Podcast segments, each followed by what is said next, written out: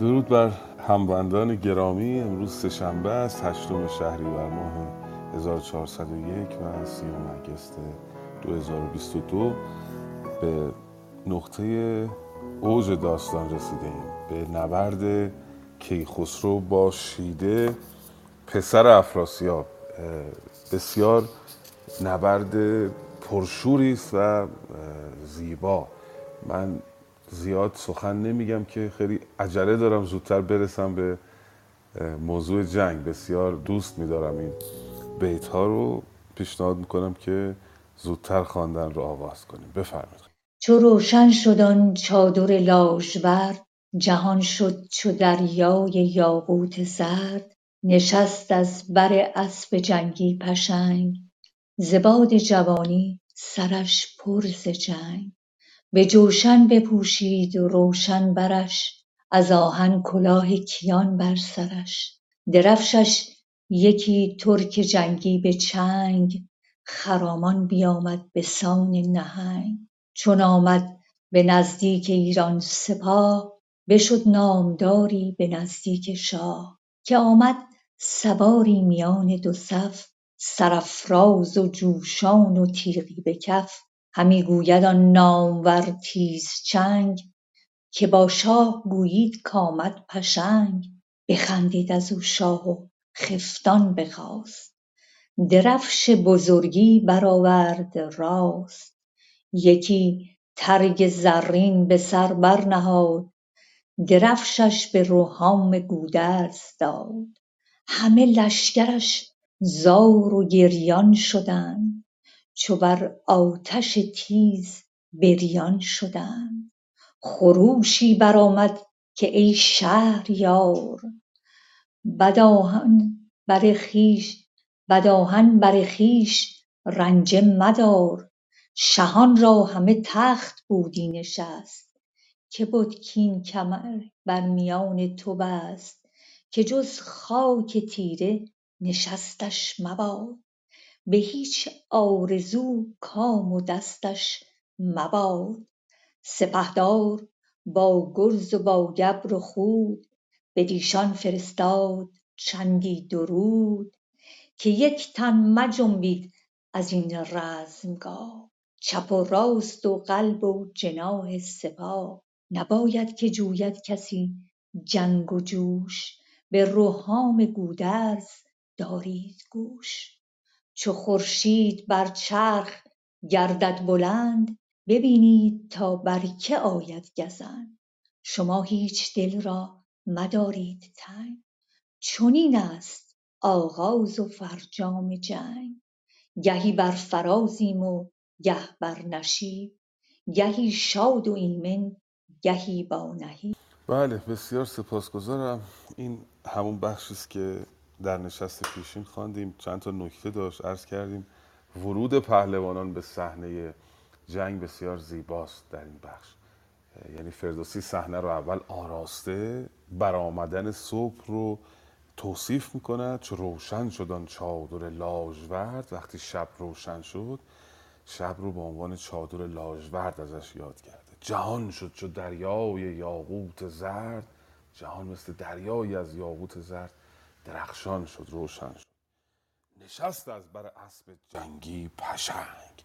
ز باد جوانی سرش پر ز جنگ. این مصرع دومم قید در واقع دیگه چگونه نشست؟ در حالی که از باد جوانی سرش پر ز جنگ بود. بعد هیبت او رو تصویر می‌کنه و یه رجزی هم می‌خوانه.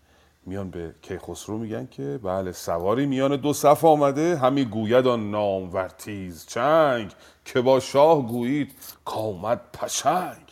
از این سو دوربینو برمیگردونه فردوسی به طرف کیخسرو. این بازی های فردوسی در صحنه انصافا اعجاب انگیزه برمیگردونه دوربینو به طرف کیخسرو و حالا کیخسرو رو نشان میده. یکی ترگ زرین به سر برنها درفشش به روحام گودرز داد. این بیت هم خانم دکتر عرض شود که اویسی خواندن هفته پیش در موردش گفتگو کردیم که در نسخه در نامه باستان در تصحیح نامه باستان بعدش اشاره به رستم نشده. ولی در ژول مول من نگاه کردم اشاره شده در فلورانس هم نگاه کردم اشاره نشده.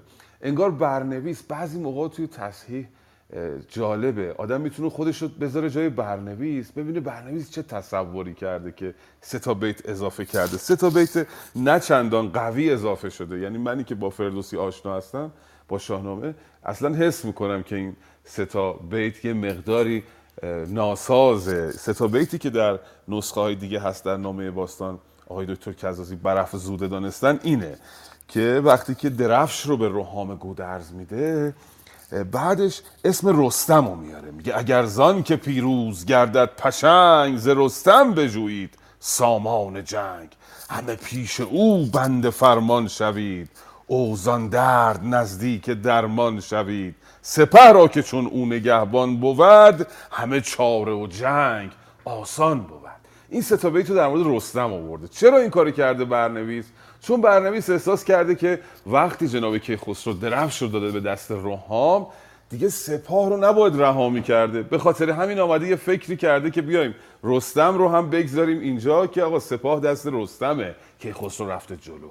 این یکی از ترفندهای برنویسی البته این اصل نیست. برنویسی یا تصحیح یا عرض شود که پچین شناسی خیلی فاکتور داره. ولی یکیش هم اینه که اون مصحح فکر می‌تونه بکنه که چی شده که این بیت ها اضافه شده.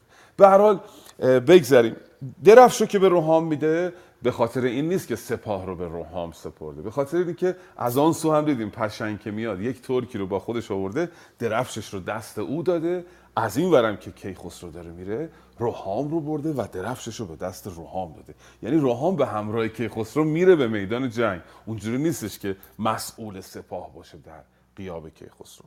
بگذاریم.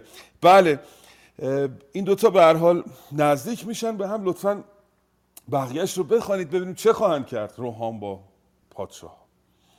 ببخشید کیخسرو با پشنگ. برانگیخ شبرنگ بهزاد را که اندر نوشتی به تکباد را. میان بسته با نیزه و خود و گبر همی گرد اسبش برآمد به ابر. میان دو صف شیده او را بدید. یکی باز سرد از جگر برکشید. بدو گفت پور سیاوخش رد تویی؟ ای پسندیده پرخرد نبیره سپهدار توران سپاه که ساید همی ترگ. با چرخ ماه جز که بر تو گمانی برد. جهان دیده ای پرورد. که گر مغز بودید با خال خویش نکردی چنین جنگ را دست پیش. اگر جنگ جویی ز پیش سپاه برو دور بگزین یکی رزمگاه کز ایران و توران نبینند کس. نخواهیم یاران و فریاد رس. چنین داد پاسخ بدو شهریار که ای شیر درنده کارزار منم داغدل پور آن بیگناه سیاوش که شد کشته بر دست شاه. بدین دشت از ایران به کین آمدم نه از بهر گاه و نگین آمدم. ز پیش پدر چون بیاراستی ز لشکر نبرد مرا خواستی. مرا خواستی کس نبودی روا که پیشت فرستادمی ناسزا. کنون آرزو کن یکی رزمگاه که باشد به دور از میان سپاه نهادند پیمان که از هر دو روی به یاری نیاید کسی جنگ جوی همینان که دارند با ما درفش ز روز ایشان نگردد به نفش. برفتند هر دو لشکر به دور چنان چون رود مرد شادان به سور. بیابان که از در بیابان که آن از در رزم بود بدان جایگه مرز خوارزم بود. رسیدند جایی که شیر و پلنگ بدان شخ بدان شخ بی آب ننهاد چنگ. نپرید بر آسمانش عقاب از او بهرهش از او بهره شخ و بهری سراب. نهادند آوردگاهی بزرگ دو اسب و دو جنگی بسان دو گرگ سواران چو شیران هخت که باشند پرخشم روز شکار بگشتند با نیزه های دراز چو خورشید تابنده گشت از فراز نماند ایچ بر نیزه هاشان سنان پر از آب برگستوان و عنان به رومی عمود و به شمشیر و تیر بگشتند یک با دگر ناگزیر. سپاسگزارم. به به بسیار سپاسگزارم. خیلی ممنون. جناب کیانی گرامی. بله رویارویی کیخسرو رو می‌بینید با شیده یا همون پشنگ که چشمان شیده به کیخسرو میفته میگه من این گونه گمان نمی کردم و خردمندان این گونه گمان نمی کردن بر تو. که تو بیایی و با دایی خودت بخوای نبرد بکنی که گر مغز بودید با خال خیش نکردی چنین جنگ را دست پیش.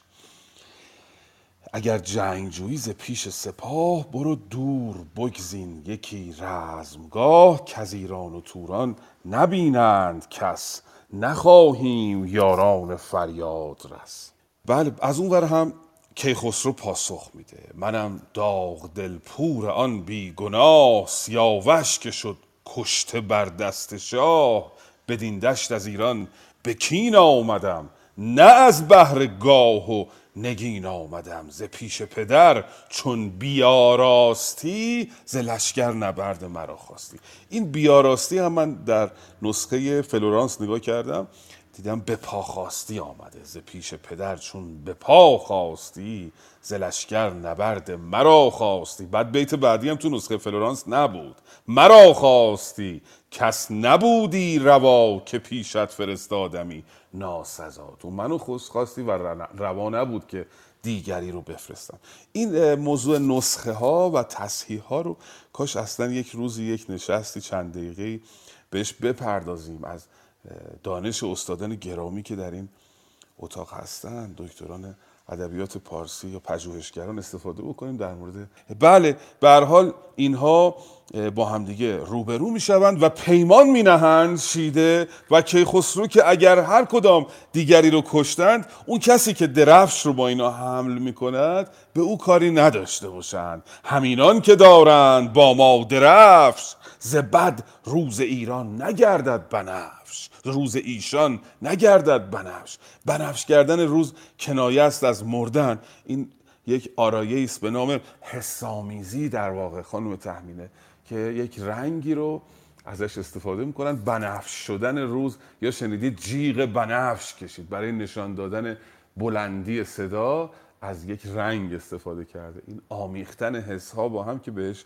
میگن آرایه حسامیزی و میرن جایی که شیر و پلنگ هم به اونجا پاش نمی‌رسه. رسیدن جایی که شیر و پلنگ بدان شخ بی آب ننهاد چنگ. شخ یعنی بلندی. نپرید بر آسمانش عقاب. از او بهره شخ و بحری سراب به جای دور رفتند و یک بلندی اینجا با هم دیگه درگیر میشن به رومی عمود و به شمشیر و تیر بگشتن. یک بادگر ناگزیر.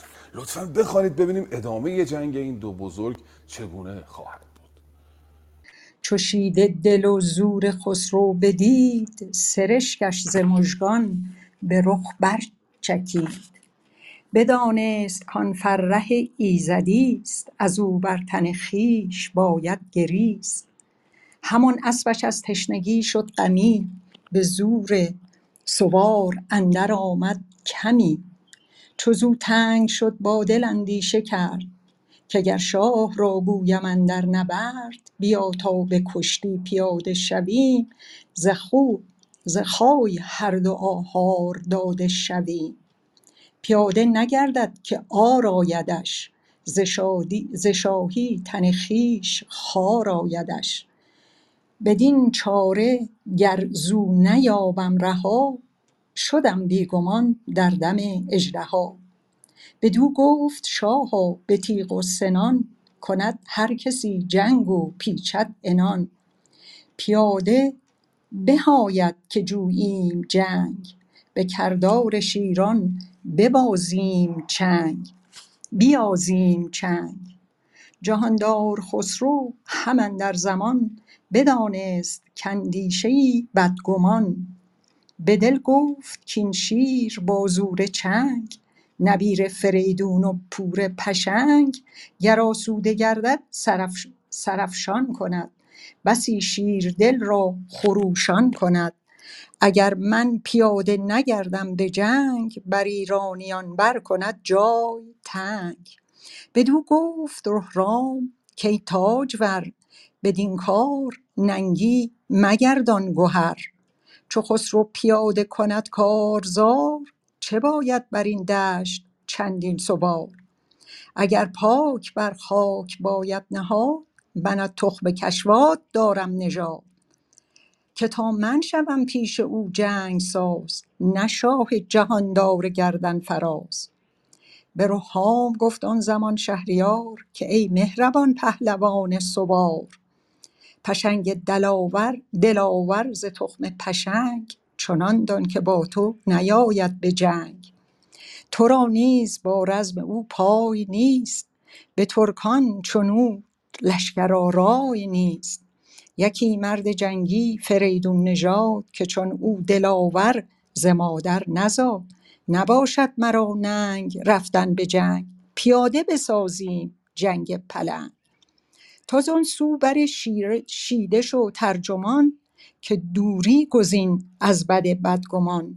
جز از بازگشتن تو را رای نیست چو با جنگ خسرو تو را پای نیست. بله بعد از اینکه این دوتا پهلوان این شاه و این پهلوان شاهزاده تورانی با هم روبرو می‌شوند با هم درگیر میشن در واقع. شیده در میابد که پر و پای رویارویی با پادشاه ایران رو نداره. چو شیده دل و زور خسرو بدید سرش گشت ز مژگان به رخ برچکید. بدانست کان فره ایزدی است از او بر تن خویش باید گریست. فهمید که او حریف کیخسرو نیست. پادشاه ایران فره ایزدی دارد. ایزد پشتیبان اوست و در اندیشه شد که فریب بدهد کیخسرو رو. چو زو تنگ شد با دل اندیشه کرد که گر شاه را گویم در نبرد بیا تا به کشتی پیاده شویم. ز خوی هر دو آهار داده شویم پیاده نگردد که آرایدش ز شاهی تن خویش خار آید از شاهی تن خویش یعنی از پادشاهی تن خویش از پادشاهی خودش خار آرش میاد که او از اسب پیاده شه. بدین چاره گر زو نیابم رها شدم بیگمان در دم اژدها. به خودش میگه که من به پادشاه پیشنهاد بدم که از اسب پیاده شیم. او پادشاه هست و از اسب پیاده نخواهد شد. چون منش پادشاهان پرنسیب پادشاهان ایرانی اجازه نمی‌داده که از اسب پیاده شن شیده این گونه با خودش گمان می‌کنه که اگه به او چون این پیشنهادی بدم او پیاده نخواهد شد و شاید روی برتابد از جنگ. من از دست این که خسرو نجات پیدا بکنم. بنابراین به شاه پیشنهاد میده. بدو گفت شاه به تیغ و سنان کند هر کسی جنگ و پیچد انان هر کسی می‌تونه با تیغ و سنان بجنگه. پیاده بهاید که جوییم جنگ. به کردار شیران بیازیم چنگ. بهتر پیاده بشیم با همدیگه کشتی بگیریم. و کی خسرو؟ پادشاه خردمند زیرک باهوش با خودش فکر می‌کنه که میگه من اگر پیاده نشم و پیشنهاد او رو نپذیرم او برمیگرده آسوده میشه استراحت میشه و باز دوباره برای ما ایجاد گرفتاری می‌کنه. گر آسوده گردد سرفشان کند. بسی شیر دل را خروشان کند. اگر من پیاده نگردم به جنگ بر, ایرانیان او کند جای تنگ. تصمیم می‌گیره پیاده بشه. بعد ببینید چقدر موضوع مهم بوده برای ایرانیان که پادشاهشون از اسب پیاده نشه. روحام که گفتیم درفش او رو داشت حمل می‌کرد. بدو گفت روحام که تاجور بدین کار ننگی. مگردان گوهر چو خسرو پیاده کند کارزار؟ چه باید بر این دشت چندین سوار؟ برای این سواران به قول امروزیان افت داره که پادشاهشون پیاده شود. و خودشون سوار باشن بر اسب جنگیان.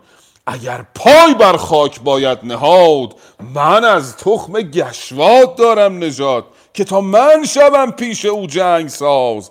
نه شاه جهاندار گردن فراز. اگه قرار کسی پیاده بشه شما نباید از از پیاده بشه اجازه بدید من بروم به نبرد او و من با او کشتی بگیرم. این پرستیژ پادشاهی ایران زمین پرنسیب و پرستیژ کیخسرو آدم لذت می‌بره وقتی که نگاه می‌کنه. این پرنسیب ایرانیان بوده در واقع. تمدن ما بوده. موقعی که عرض کردم در اروپا بالای درخت مردم زندگی می‌کردن و خیلی پیشتر از اون وحشی بودن. هنوز امریکا که اوف کو تا کشف بشود ایرانیان پرنسیب داشتن. اینطوری نبود که به اصطلاح سردمدارانشون جوراب رو می‌خوام برن وضوع بگیرن بکنن تو جیبشون توی اداره راه برن و هر کسی بی کلاستر با قول امروزی ها باشه مقامش بالاتر باشه. حالا وارد مسائل سیاسی نمی‌خوام. فقط اون بخش ادبیش که مربوط به ماست که پرنسیب ایرانیان بسیار فراتر از این بوده که ما امروز می‌بینیم. ملت بی پرنسیبی نبودن هرگز ایرانیان. و دریغ است که چنین شود. بله به هر حال کیخسرو نمیپذیره. به روحام میگه تو را نیز با رزم او پای نیست. ز ترکان چنو لشکر آرای نیست. یکی مرد جنگی فریدون نژاد که چون او دلاور ز مادر نزاد. دشمنش رو هم بر می‌کشه تحقیر نمی‌کنه. نمیگه که او کوچک است. میگه او تخم فریدون مادر مثل اون نزایده نباشد مرا ننگ رفتن به جنگ. پیاده بسازیم جنگ پلنگ. برای من ننگ نیست با نبیره فریدون پیاده بشم و بجنگم دوربین دوباره فردوسی برمیگردونه به طرف شیده. از اون طرفم ترجمان شیده اون همراه شیده. بهش میگه که تو هم بیا برگرد. تو حریف کیخسرو نیستی. جز از بازگشتن تو را رای نیست. چو با جنگ خسرو تو را پای نیست. و یه بیت زیبا. به هنگام کردن ز دشمن گریز به از گشتن و جستن رست خیز. به هنگام اگر تو عقب نشینی بکنی بهتر از اینه که خودتو به کشتن بدی. ببینیم حالا شیده چه می‌کند. بفرمید خواهش می‌کنم. سلام و درود خدمت عزیزان. و استاد گرامی به هنگام کردن ز دشمن گریز به از با تن خویش کردن ستیز. بدان نامور ترجمان شیده گفت که آواز مردان نشاید نهفت. چنان دان که تا من کمر چنان دان که تا من ببستم کمر همی برفرازم به خورشید سر. بدین زور و این فره و دستبرد ندیدم به آوردگه نیز گرد. ولیکن ستودان مرا از گریز به آید چو گیرم به کاری ستیز. هم از گردش چرخ برنگذریم اگر دیده اژدها بسپریم. گر ایدر مرا هوش بر دست اوست نه دشمن ز من باز دارد نه دوست. بدانستم این زور و مردی که چیست. بر این نامور فره ایزدیست پیاده مگر دست یابم بر اوی. به پیکار خون اندر آرم به جوی. چنین گفت با شیده شاه جهان که ای نامدار از نژاد مهان. ز تخم کیان بی گمان کس نبود. که هرگز پیاده نبرد آزمود ولیکن تو را گر چنین است کام ز کام تو هرگز نپیچم لگام. این دو بزرگ در واقع تصمیم خودشون رو می‌گیرن. شیده به ترجمانش میگه من هم می‌دانم که توان رویارویی با کیخسرو رو ندارم. ولی دیگه وقتی موقع مرگ برسه کاریش نمیشه کرد. و باز می‌بینید فردوسی تورانیان رو هم نشان میده نکات مثبتشون رو که چقدر این شیده شجاع است. فردوسی نجات پرست نیست اینطوری نیست که بگه ایرانیان یک سره در همه زمینه ها از همه مردم دنیا بالاترند این میشه نجات پرستی نکات مثبت ایرانی رو منش مهین ایرانی رو بازگو می‌کنه. ولی خب خیلی اشتباهات هم ایرانیان دارن. هیچ کدومو انکار نکرده و ما چرا انکار بکنیم؟ یه وقتایی می‌بینید از زبان یک ایرانی یک بیت یک سخن نا ناخوبی در واقع فردوسی نقل کرده در مورد زن در مورد نمی‌دونم چیزای دیگه. ممکنه یک پهلوانی چیزی هم گفته. چرا ما بیایم اینا رو نفی کنیم؟ بگیم نه اصلا نگفته همچین چیزی.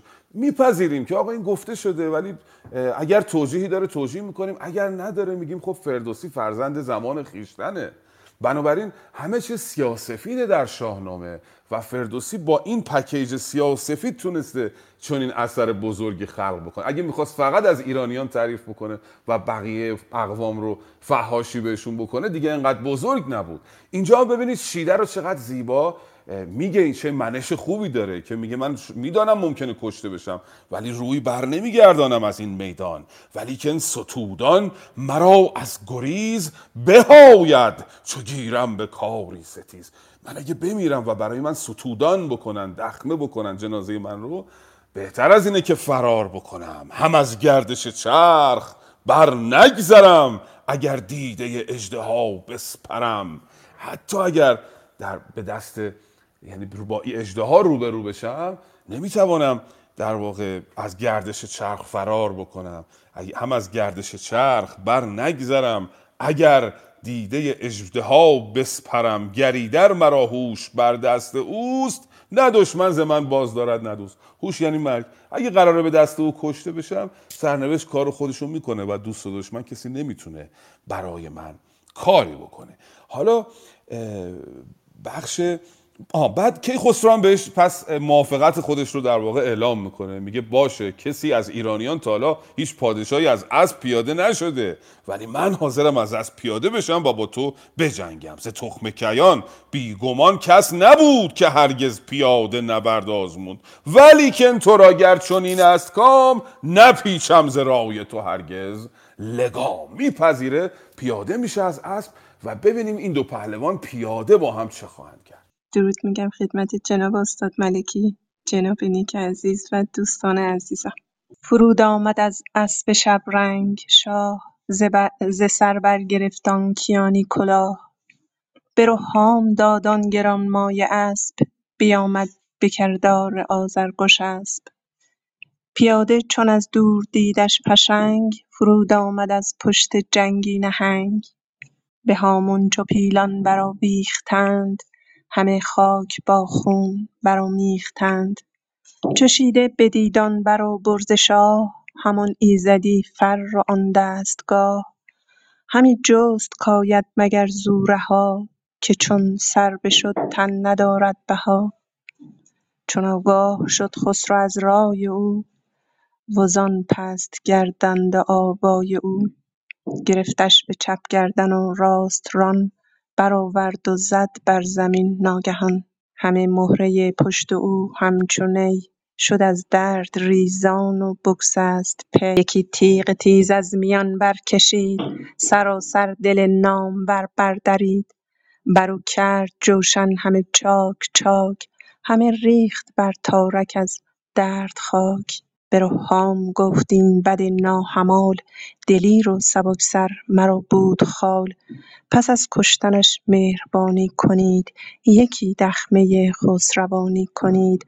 سرش را به دبق و به مشک و گلاب بشویید و تن را به کافور ناب. به گردنش بر طوق زرین نهید کله بر سرش عنبرآگین نهید. نگه کرد پس ترجمانش ز راه. بدید آن تن نامبردار شاه. که با خون از آن ریگ برداشتند سوی لشکر شاه بگذاشتند. بیامد خروشان به نزدیک شاه که ای نامور دادگر پیشگاه. یکی بنده بودم من او را روان. نه جنگی سوارم اگر پهلوان. به من بر به من بر ببخشای شاها به مهر که از جان تو شاد بادا سپهر. بدو گفت شاه آنچه دیدی ز من بتاز و بگوی اندر آن انجمن. آقای کیانی گرامی پرسیدن چرا کیخسرو از توران بزرگ شده پس چرا از ترجمان کمک می‌گیرن؟ دو تا احتمال به نظرم می‌رسه جناب کیانی. حالا به این فکر نکرده بودم ولی یکی اینکه این جزء پرنسیب اینها بوده که هر کدوم باید یک ترجمانی. امروز هم شاید در دیدارهای بین المللی این چیزی باشه که هر کسی با زبان مادری خودش می‌خواد سخن بگه. شاید کیخسرو در توران بزرگ شده و ترجمانم نبرده دیگه روحامو برده به عنوان درفشدار. ولی پشنگ ترجمان آورده. شاید او پارسی نمی‌دونه. البته پیشتر از اینها ایران و توران خب یکی بوده ریششون مردمش. اما هرچه آمدیم جلوتر در شاهنامه اصلا موضوع ترجمان مطرح شد. در جنگ های خیلی پیشتر اصلا ترجمانی وجود نداشت. از میانه جنگ دوازده رخ دیدیم که هر کدوم یک ترجمانی با خودشون میارن. پس یکی میشه به دلیلش این باشه که برای حفظ پرنسیبشون و یکی دیگه این که اون پشنگ زبان پارسی رو نمی‌دونسته شاید با ترکی صحبت می‌کرده یا اون ترجمان به همراهش بوده برای حفظ پرنسیبش. خیلی اهمیت داشته این پرستیج و پرنسیب. خب دوستان گرامی ما هم خیلی من خیلی دوست دارم که این رو کشف بکنم. در شاهنامه یکی از کارهای که من می‌کنم و می‌نویسم اینا رو همین پیدا کردن منش مهینه ایرانی. عرض کردم این هویت درخشان ایران شهری بی سابقه است در دنیا. ما نداریم. اصلا هیچ جای دنیا چنین تاریخچه نداریم. تاریخ تمدنی چنین چنین تاریخ فرهنگی چنین ادبیات غنی ما نداریم. عرض کردم ولی افسوس که نتونستیم حفظش بکنیم. همین موزه هرمیتاژ من کمترین که رفته بودم اینجا یک تالاری دارن به نام تالار ایران. یک چیزای عجیب و غریبی در این تالار ایران هست که من نمی‌دونم اینا چجوری اینو دزدیدن بردن. یعنی سنگ نوشته های هخامنشی آثار مربوط به تمدن اشکانیان سکاییان. یه چیز خیلی جالب کتابخونه شیخ صفی الدین اردبیلی در تالار ایرانی هرمیتاژ هستش. یعنی اینا وقتی آمدن ایران گرفتن آذربایجان رو گرفتن این بخشش رو کلا کتابخونه رو جمع کردن بردن این روزها. و الان در موزه هرمیتاژ نگهداری میشه. و یه روزی امیدواریم که اینقدر کشور ما چیز پیدا قدرت پیدا بکنه که بتونه مطالبه کنه اینا رو ازشون پس بگیره اصلا. خب اینا دزدیه دیگه واضحه. تالار مصر دارن تالار همه جای دنیا یونان دارن. ولی مال ایران خیلی با ارزشه و قدیمی ترین فرش دنیا الان در تالار موزه ایران هست فرش پازیریک در موزه هرمیتاژ که آدم می‌بینه اونجا متاثر میشه که چرا هیچی دیگه برای ما نمونده نسخه های شاهنامه هم برای ما نمونده. دو تاش در کتابخانه ملی روسیه است کتابخانه ملی سن پیترزبورگ. اونجا باز آدم دردش میاد که اینها رو می‌بینه. بگذاریم سخن از پرنسیب ایرانیان بود و این ترجمان که میره جلو اینم حالا بگذاریم بپردازیم به خود نبرد. ببینید این صحنه نبرد چقدر زیباست. اینا پیاده میشن با جزئیات این دفعه تعریف می‌کنه. فرود آمد از اسب از اسب شبرنگ شاه. ز سر برگرفتان کیانی کلا. چقدر براش فردوسی مهم بوده که کلاشو داره که خسرو برم. برداد کلاهو و اسبش رو دهنشو داد به روحام. به روحام دادان گران مای اسب. پیاده بیامد چو آزرگوش اسب. آزرگوش اسب چه واژه سنگینی است از آزر و گوش و اسب تشکیل شده. گوش همون واژه‌ای است که در گشنی مانده و معنیش آتش زورمند و جهنده چون این معنی میده. بدون اسب مثل آتش ما زیاد شنیدیم که پهلوانان با اسب مثل آزرگوش اسب میتابن. ولی اینجا میگه بدون اسب مثل آزرگوش اسب که خسرو میاد به میدان جنگ. پیاده چو از دور دیدش پشنگ فرود آمد از اسب. جنگی نهنگ به هامون چو پیلان براویختند همه خاک با خون برامیختند چوشیده بدیدان بر و برز شاه همان ایزدی فر و آن دستگاه. همی جست کاید مگر زو رها که چون سر بشد تن ندارد بها. چو آگاه شد خسرو از رای اوی اوزان پست گردیده آوای اوی احساس کرد که شیده ترسیده صداش پست شده. دیدید کسی که میترسه؟ صداشو میدزده. احساس کرد که شیده ترسیده بهش مهلت نداد. گرفتش به چپ. گردن و راست ران. برآورد و زد بر زمین ناگهان. فن سر و تهیکی رو اجرا کرد؟ با دست چپش گردن شیده رو گرفت. با دست راستش رانش رو بلند کرد و بر زمین کوبید. آنچنان بر زمین کوبید که همه مهره پشت او همچون نی شد از درد ریزان و بکس است پی. یکی تیغ تیز از میان برکشید. سراسر دل نامور بردارید تیغ رو کشید و دل او رو بردارید اما به محض اینکه او رو می‌کشه کیخسرو مینشیند و زاری می‌کند. اینم نکته جالب برو کرد جوشن همه چاک چاک. همی ریخت بر تارک از درد خاک. خاک بر سر خودش ریخت. چرا؟ به روحام گفت این بد ناهمال. دلیر و سبکسر مرا بود خال. او دایی من است. و کیخسرو دایی خودش رو اینجوری بر زمین میکوبد. چرا؟ چون با با کیکاووس و رستم عهد بسته بود که خون افراسیاب او رو نکشد. به افراسیاب بر دل مهر نیاور قبل از اینکه به این جنگ بیان خاطرتون هست کیکاووس و رستم نشستن با کیخسرو عهد و شرط کردند که مبادا تو به این جنگ بروی. مهر افراسیاب باعث بشه که تو از کین سیاوش دست برداری. و برای اون مرسی سرایی می‌کنه سوگواری می‌کنه. پس از گش کشتنش مهربانی کنید. یکی دخمه خسروانی کنید. سرش را به دبق و به مشک و گلاب بشویید و تن را به کافور ناب. به گردنش بر توق زرین نهید. کله بر سرش انبراگین نهید.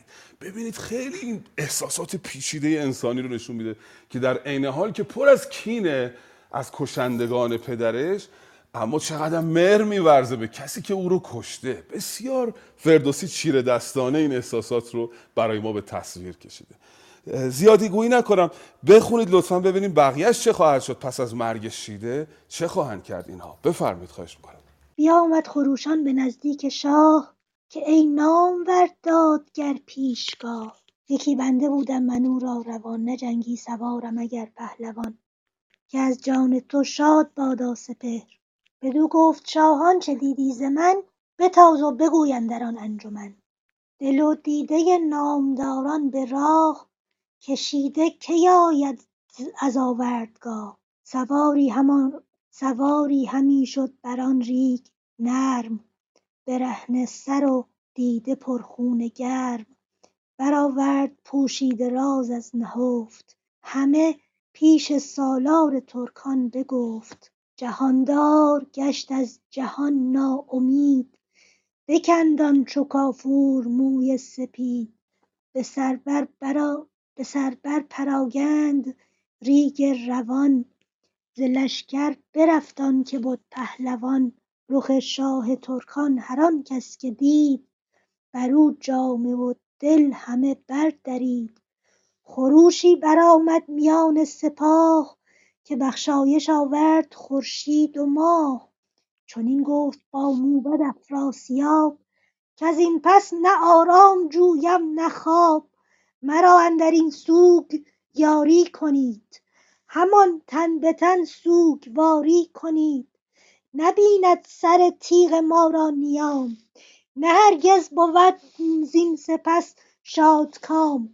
ببندیم دامن یک اندر دگر نمانیم از ایران زمین بوم و بر. ز مردم شمر گر ز دام و دده دلی کو نباشد به درد آزده مباد اندر آن دیده در آب شرم که از درد ما نیست پرخون گرم از آن ماه دیدار جنگی سوار از آن سروبن بر لب جویبار همی ریخت از دیده خونین سرشک ز دردی که درمان نداند پزشک.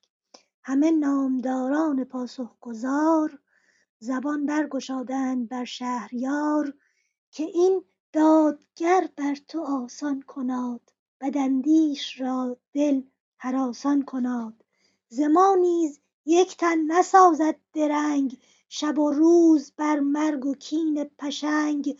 سپه را همه دل خروشان کنیم بر آوردگه بر سرافشان کنیم. ز خسرو نبد بیش مانیده چیز کنون کینه بر کینه بفزود نیز. از چهار جلدی تا پایان هفتصد و یازده. بعد از اینکه شیده کشته میشه این ترجمان او نزد کیخسرو میاد و میگه که منو ببخش من مقصر نیستم. به من بر ببخشای شاها به مهر که از جان تو شاد بادا سپر و شاه هم خب از کیخسرو انتظاری جز این نمیره. بدو گفت شاه آنچه دیدی ز من نیا را بگوی. اندران انجمن. نیای من رو میگه. یعنی خودش نوه افراسیاب دیگه. میگه هر چه اینجا دیدی من جان تو رو در واقع میبخشم. برو هر چه اینجا دیدی به افراسیاب بگو. در همین نقطه دوباره فردوسی دوربین رو بر میگردونه به طرف سپاه توران زمین. حال سپاهیان توران رو نشون میده. دل و دیده نامداران به راه کشیده کی آید از آوردگاه. خودش که فیلم نامه است دیگه. اینا وایسادن نگاه می‌کنن به راه که شیده کی می‌خواد برگرده.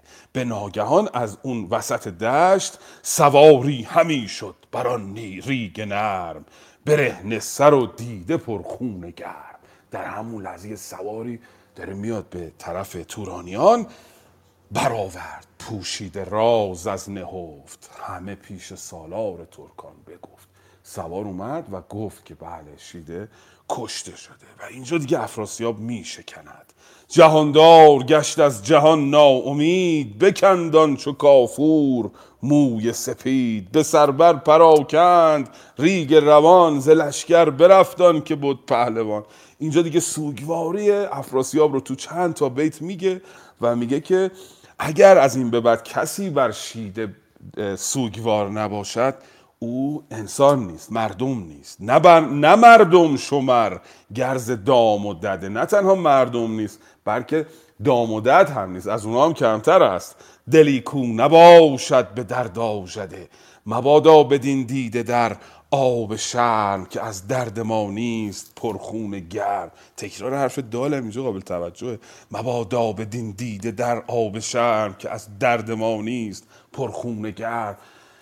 این شاید این تکرار ده حرف درد داره درد افراسیاب رو نشون میده. ببینید بازی با حروف فردوسی رو من همین الان این رو کشف کردم. این آرایه واجارایی است خانم تهمینه تکرار یک حرف که بیدلیل هم نمی‌تواند بود. بعضی موقع می‌خواد بر بکشد مخاطب رو از مصوت آ استفاده می‌کنه. اینجا وقتی از د داره د بیشتر به کار می‌بره درد افراسیاب رو داره نشون میده و از دیده خون میگرید و بران می‌شود که به انتقام بگیرد. انتقام خون پسرش رو بگیره. ز خسرو نبود بیش مانیده چیز.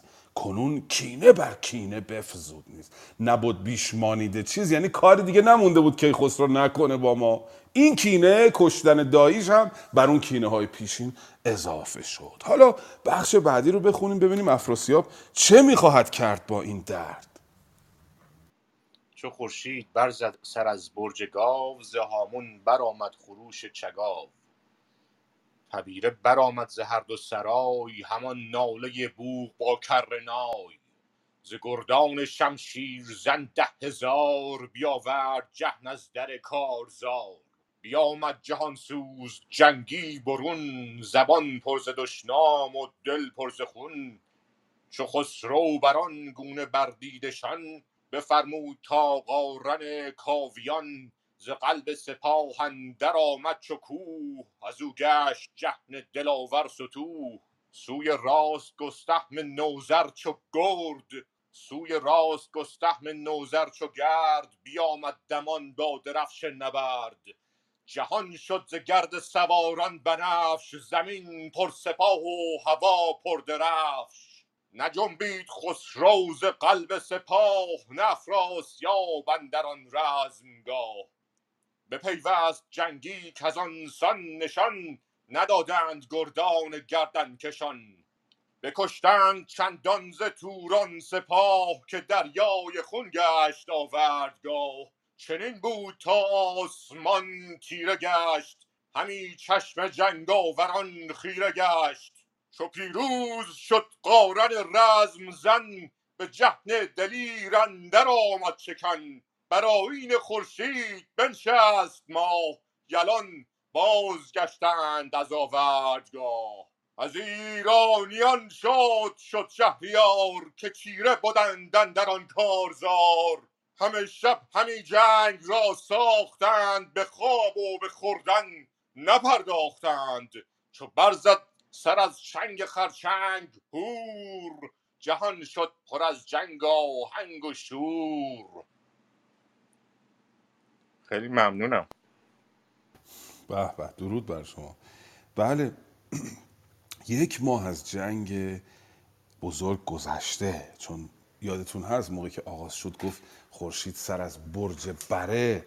برآورد و اکنون میگه چه خورشید برزد سر از برج گاو ز هامون برآمد خروش چگاو چکاوک خروش کرد از دشت و این نشانه ای که صبح شده. صبحی در به اصطلاح طلیعه ماه برج دوم. برج نخست برج بره هست برج گاو بعدش هست بعد دو پیکره بعد خرچنگ میشه برج چهارم. یعنی ماهای بهار خرچنگ اولین ماه تابستان. بگذاریم یک ماه در واقع از این جنگ گذشت و افراسیاب دیگه برای کین ستاندن از ایرانیان آماده شد. پسر دیگرش رو جهن رو با ده هزار گرد شمشیرزن به میدان جنگ میفرسته. از آن سو خسرو هم که دید افراسیاب داره لشکرش میاد به میدان جنگ چو خسرو برانگونه بر دیدشان بفرمود تا قارن کاویان ز قلب سپاهندر آمد چو کوه از او گشت جهن دلاور ستوه فرمانده لشکر خودش رو قارن قرار میده. قارن کاویان گفتیم از نوادگان کاوه آهنگر هست. با اون قارن کاوگان پسر کاوه که در جنگ نوزر اصلا کش اون اصلا تمام شد داستانش با اون خیلی فرق می‌کنه.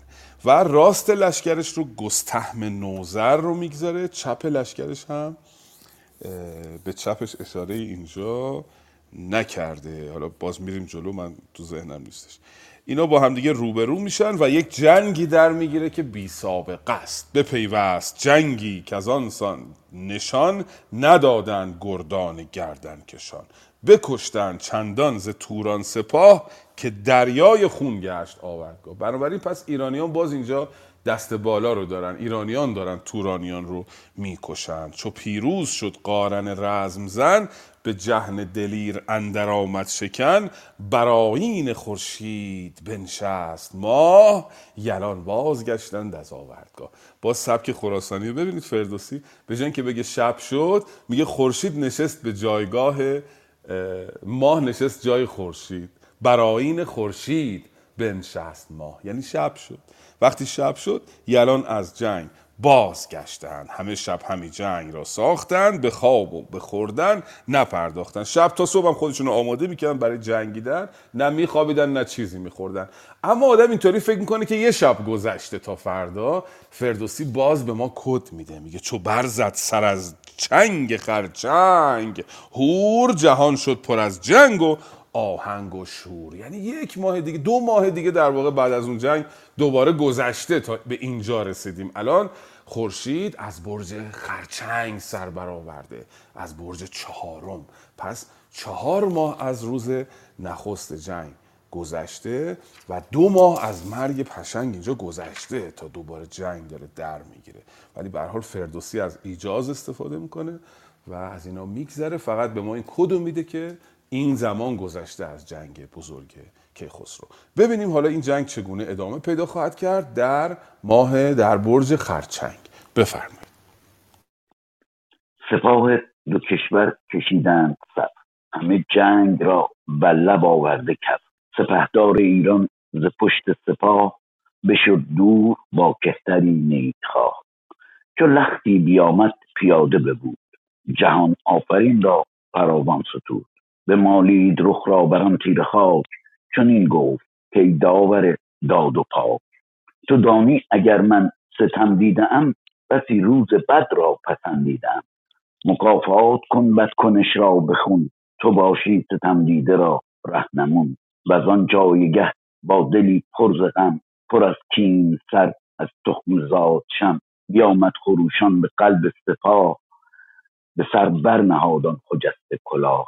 خروش آمد و ناله گاودم دم نای سرغین و رویین خم و آن روی لشکر به کردار کوه برفتند جوشان گروه ها گروه. سپاهی به کردار دریای آب به قلب اندرون جهن و افراسیاب چو هر دو سپاه اندر آمد ز تو گفتی که دارد در و دشت پای. سیه شد ز گرد سپه آفتاب ز پیکان الماس و پر عقاب. ز بس ناله بوق و بانگ سپاه ز گرد سیاه اندر آم- ر- ز گرد سیاه اندران رزمگاه همی آب گشت آهن و کوه و سنگ به دریا نهنگ و به هامون پلنگ زمین پر ز جوش و هوا پر خروش هژبر ژیان را بدرید گوش. جهان سر به سر گفتی آهرمن است وگر آسمان بر زمین دشمن است. به هر جای بر توده چون کوه کوه. ز گردان ایران و توران گروه. سپاس. بسیار سپاسگزارم جناب نوروزی گرامی. خیلی سپاسگزارم. با شکیبایی از لحظه نخست نشست همراهی می‌کنم با فروتنی. خیلی ممنونم که همراهید. بله این جنگ رو تصویر می‌کنه فردوسی به زیباترین شکل ممکن. اول کیخسرو میره مطابق معمول دیدید کیخسرو همیشه اول میره با نیروی برتر خودش گفتگو می‌کنه با اون یزدانی که خود می‌شناسد و بهش میگه که تو دانی اگر من ستم دیدم بسی روز بد را پسندیده ام مکافات کن بد کنش را بخون تو باشی ستم دیده را رهنمون. شرطم می‌گذاره. میگه تو نگاه کن ببین اگر واقعا حق با منه اگر افراسیاب به من ستم کرده و خیلی روزای بد رو دیدم از دست افراسیاب تو منو یاری بکن و مکافات این رو از بدکنش از افراسیاب بگیر. و سپاه به حرکت در میاد با همون چیزایی که همیشه فردوسی توصیف می‌کنه. خروش آمد و ناله گاودم. گاودم همون بوغی است که شبیه دوم هست و سر بزرگی داره ته باریکی داره. شاید یه چیزی شبیه این بوغهایی که در استادیوم می‌زنند برای تشویق. دم نای سرقین و روین خم. نای سرقین و روین خم هم دو تا افزار به اصطلاح فلزی هستن که هنگام جنگ اینها رو به صدا در میارن و لشکر به راه میفته تو این بیت ببین چقدر قشنگ میگه فردوسی. اقراق رو نگاه بفرمایید. چو هر دو سپاه اندر آمد ز جای تو گفتی که دارد در و دشت پای. تصور بفرمایید از بالا دارید نگاه می‌کنید. اینقدر لشکر تو این دشت هست که انگار دشت داره حرکت می‌کنه. در و دشت انگار پا داره داره راه میره. در واقع. سیاه شد ز گرد سپه آفتاب ز پیکان الماس و پر عقاب. اینقدر تیر به آسمان می‌رفت و اینقدر گرد و خاک می‌رفت که روی خورشید سیاه شده بود. ز بس ناله بوق و بانگ سپاه بانگ سپاه ز گرد سیاه اندران رزمگاه. همی آب گشت آهن و کوه سنگ به دریا نهنگ و به هامون پلنگ. همش اقراقه و برای نشان دادن عظمت این جنگ. همه ریگ ارمان سر و دست و پای. زمین را همی دل برآمد ز جای. پس اینجا یک نشانه ای داریم که ارمان در شمال شرقی ایران هستش و یه نظریه دیگه پیشتر گفتیم در جنگ بیژن که در بخش شمال ایران هست و شاید ارمنستان باشه. چون عرض کردیم از تور تا روم انگار در انگار گستره حاکمیت تورانیان بوده. و قزاقستان همین الان کشور بسیار بزرگی است. اینا همش زیر مجموعه تورانیان بوده.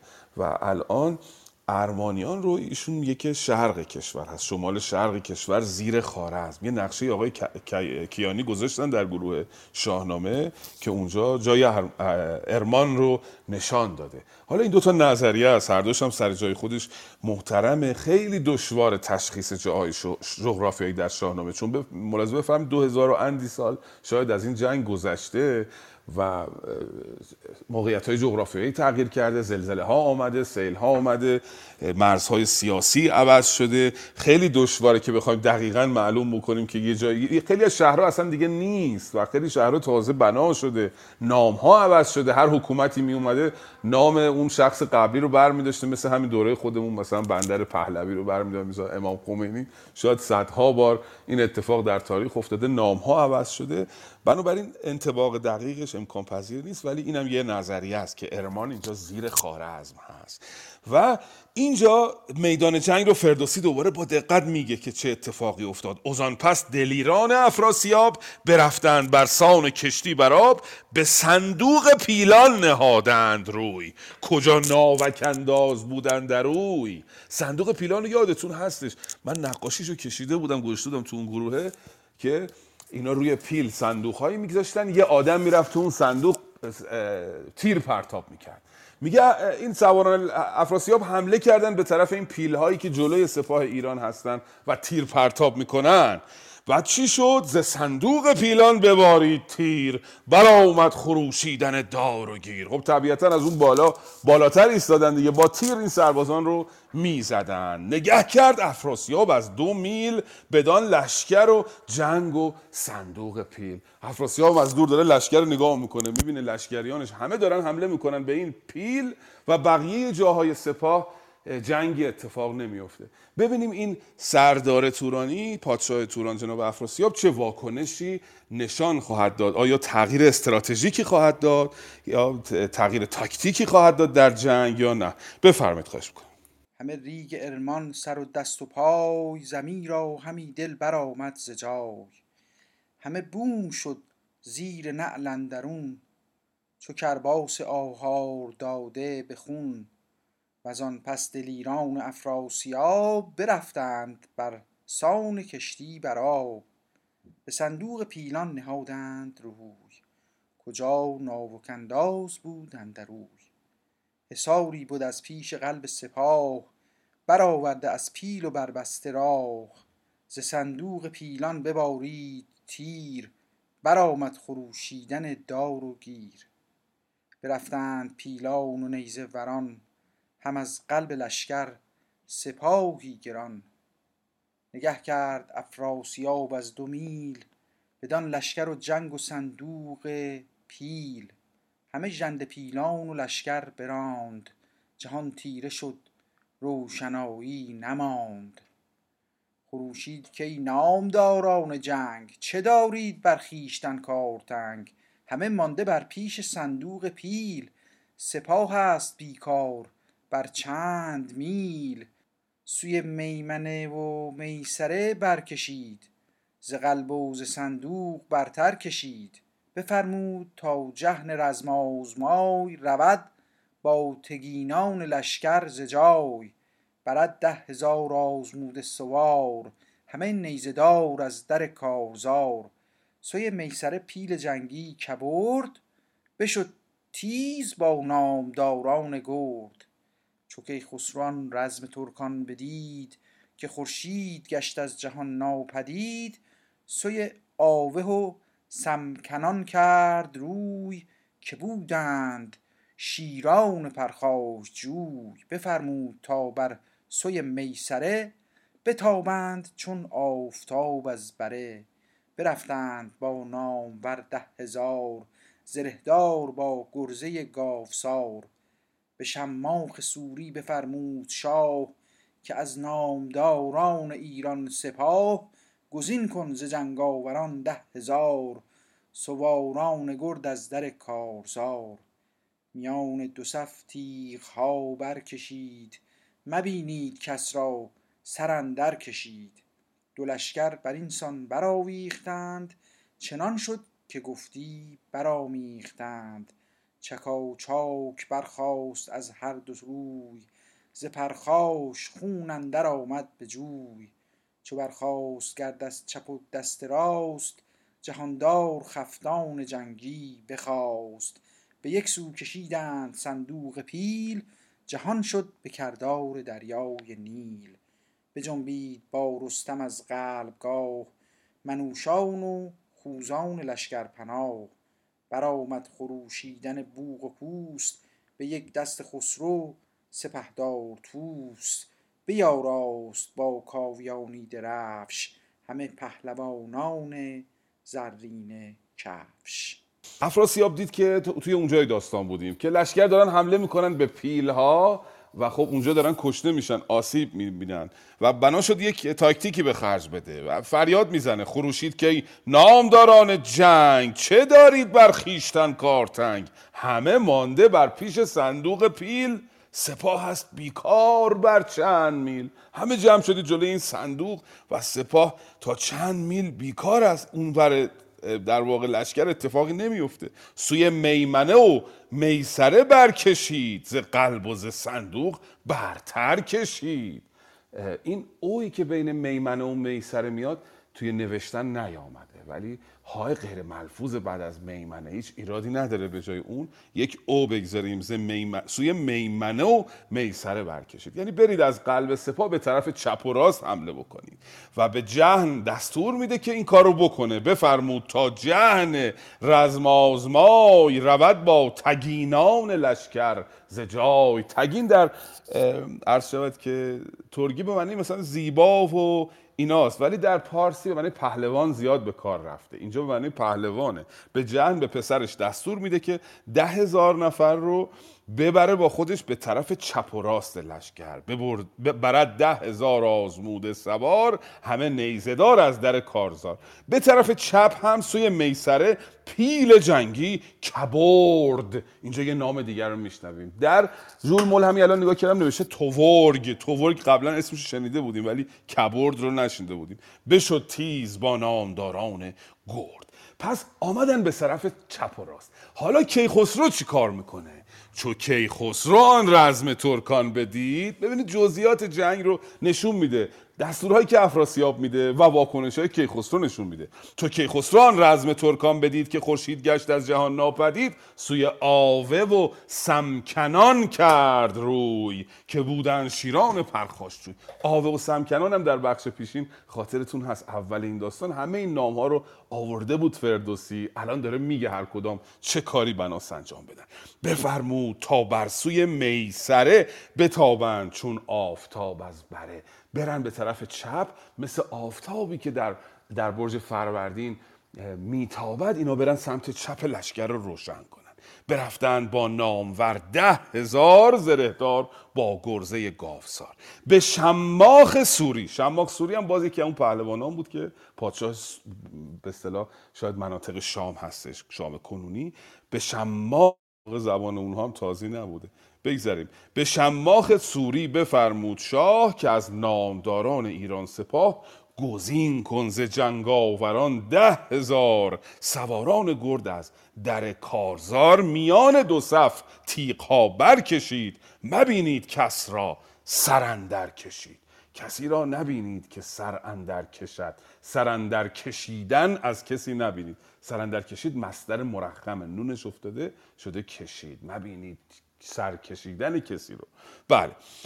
و حالا یه تاکتیک بسیار جالب اینجا که خسرو انجام میده. اینم خیلی قشنگه. وقتی که دیدن که چپ و راست لشکر مشغول شده چو برخاست گرد از چپ و دست راست جهاندار خفتان جنگی بخواست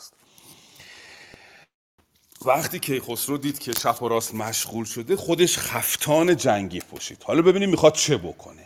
به یک سو کشیدند صندوق پیل. جهان شد به کردار دریای نیل. گفتیم جلوی لشکر صندوق پیلان بود دیگه. اینا رو بردن کنار. یعنی قلب لشکر رو باز کردن. کیخسرو از وسط لشکر می‌خواد حمله بکنه به دشمن. به یک سو کشیدن صندوق پیل. جهان شد به کردار دریای نیل. بجنبید با رستم از قلبگاه منوشان و خوزان لشکر پناه منوشان و خوزان هم یادتون از پادشاه کرمان و پادشاه خوزستان بودن. وقتی پیلا رو بردن کنار منوشان و خوزان از قلب سپاه حمله کردن به طرف دشمن. برآمد خروشیدن بوق و کوس.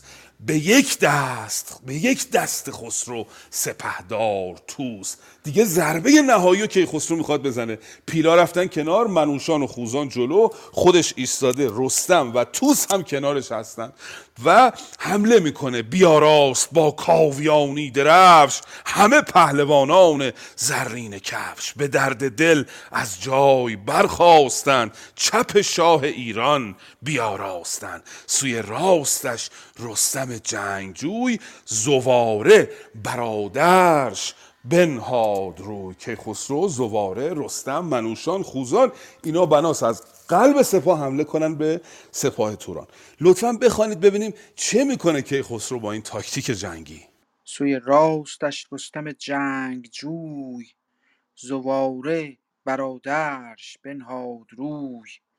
جهان دیده گودرز گشوادگان بزرگان بسیار و آزادگان.